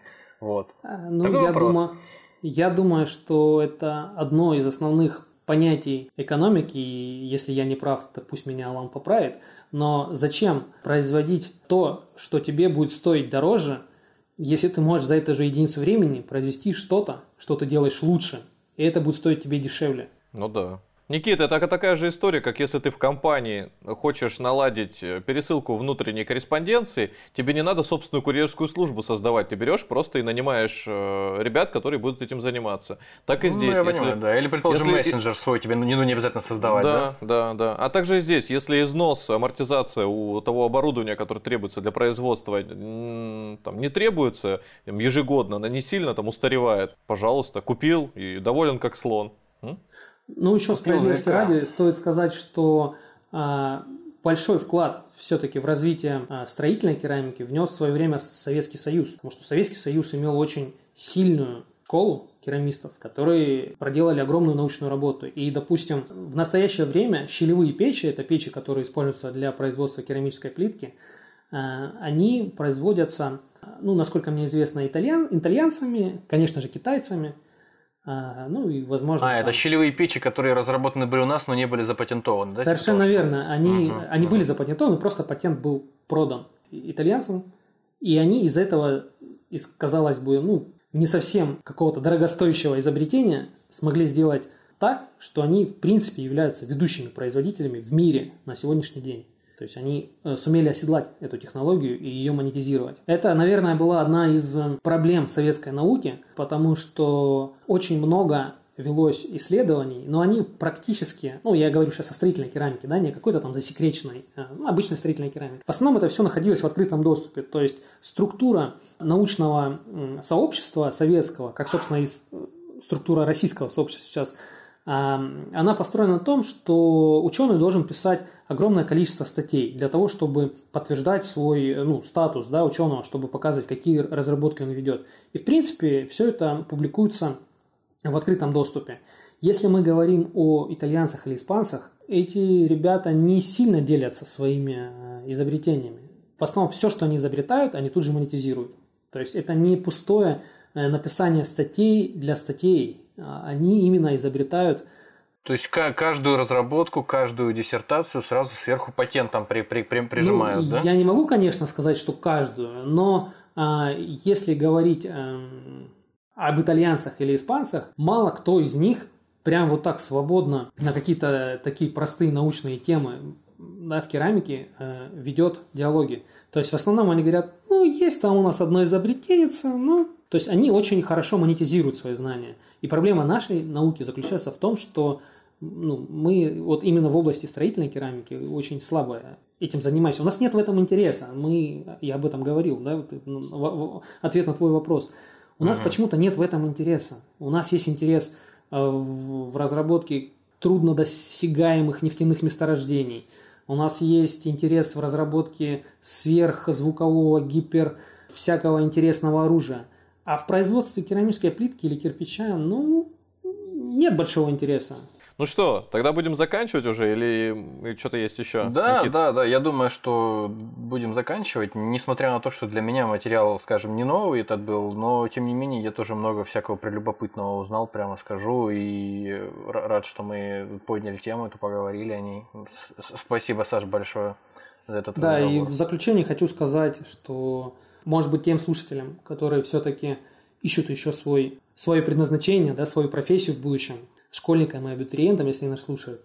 Если вы выберете направление керамика, вы погрузитесь в очень интересный мир, который, поверьте мне, еще изучать, изучать и изучать. Мы только в начале этого пути. То есть, по сути, от какого-то блюдечка, кружечки там на станке до полупроводника можно смело проложить себе дорогу и выбрать из этого диапазона то направление, которое будет интересно. Конечно, да. Очень интересно, Саш. Спасибо большое, что пришел к нам, рассказал. Спасибо вам. По традиции у нас как? Если у наших слушателей есть какие-то вопросы, адресуйте их нам в одной из социальных сетей, где мы представлены. А так, если добрались до этого момента, и вам тоже спасибо. Слушайте нас там, где удобно. Apple Music, Google подкасты, Яндекс Музыка, Castbox. Честно говоря, не знаю. Саш, ты вот сам где подкасты слушаешь? Я слушаю в Яндекс Музыке и в Castbox. А, ну вот, пожалуйста. Поступайте ну, как Саша. Всем спасибо. Пока. Пока-пока. Всего вам доброго.